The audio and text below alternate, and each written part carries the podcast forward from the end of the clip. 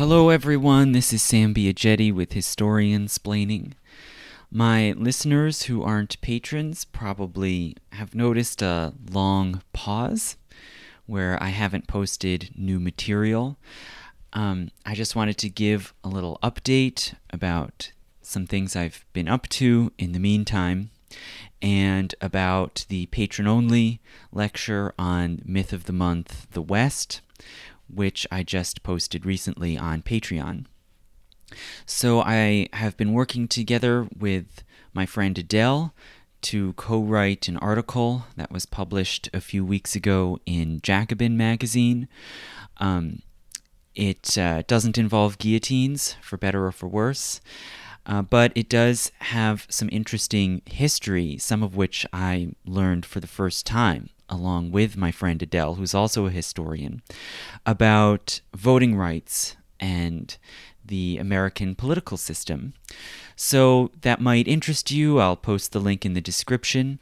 Uh, my friend Mike and I have also continued producing uh, our new collaborative podcast, Mass of Contradictions, about Massachusetts society and politics.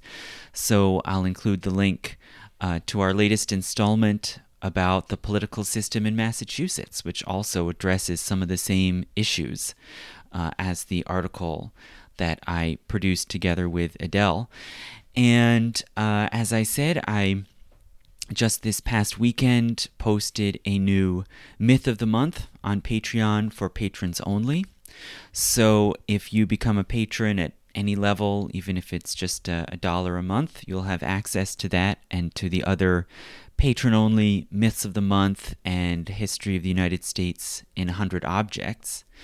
Uh, so, in that latest myth of the month, I discussed the whole idea of the West or Western civilization, uh, the many different meanings that that can have, the many different sort of conflicting and shifting definitions of what we mean by the West.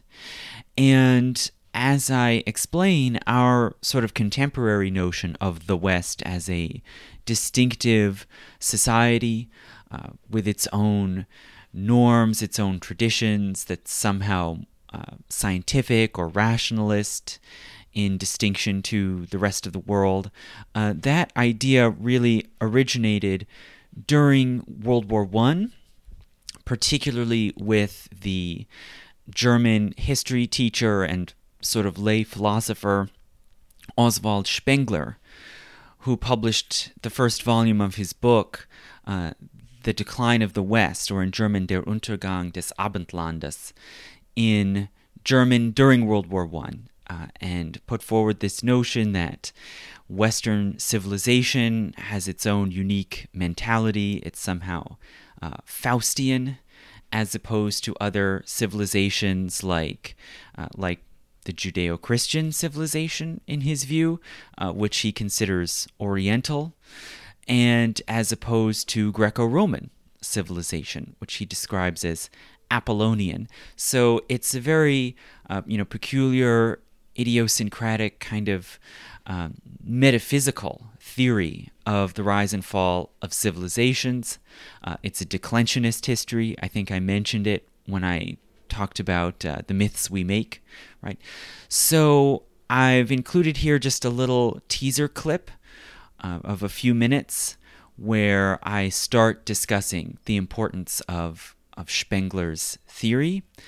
And after that, I go on and, and discuss all the different meanings of uh, Western Christianity or the West as individualist, all these sorts of notions that people sometimes uh, throw around as describing uh, the West.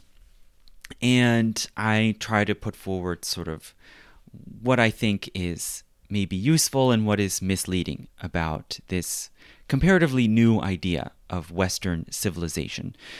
So, uh, again, if you can, please go to Patreon, become a supporter, and you'll have full access to it. But here's just a few minutes of my discussion. Thank you and which also cannot be simply reduced to Christianity either, but which was something more subtle, more essential. And he called modern Western society Faustian, drawing on this, you know, German myth of Dr. Faust, a man who, according to folk legend, made an agreement with Satan to hand over his soul to Satan in return for unlimited knowledge and power while he remained alive, right? And and in his view, Western society is distinctly ambitious and lustful for knowledge and power. And this is why it had risen to such tremendous technological and imperial power like no previous civilization.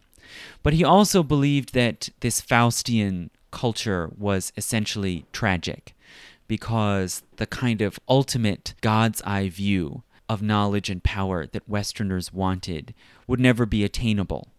And he argued that people knew, on some level, maybe unconsciously, that they were striving after something they would never have. So, Spengler's story has been torn apart by historians in all different sorts of ways, starting really as soon as the first volume was published. And I won't add too much to the dog pile, but I'll just point out that, you know, Spengler clearly is trying to put together a myth, you know, and his myth isn't necessarily entirely false.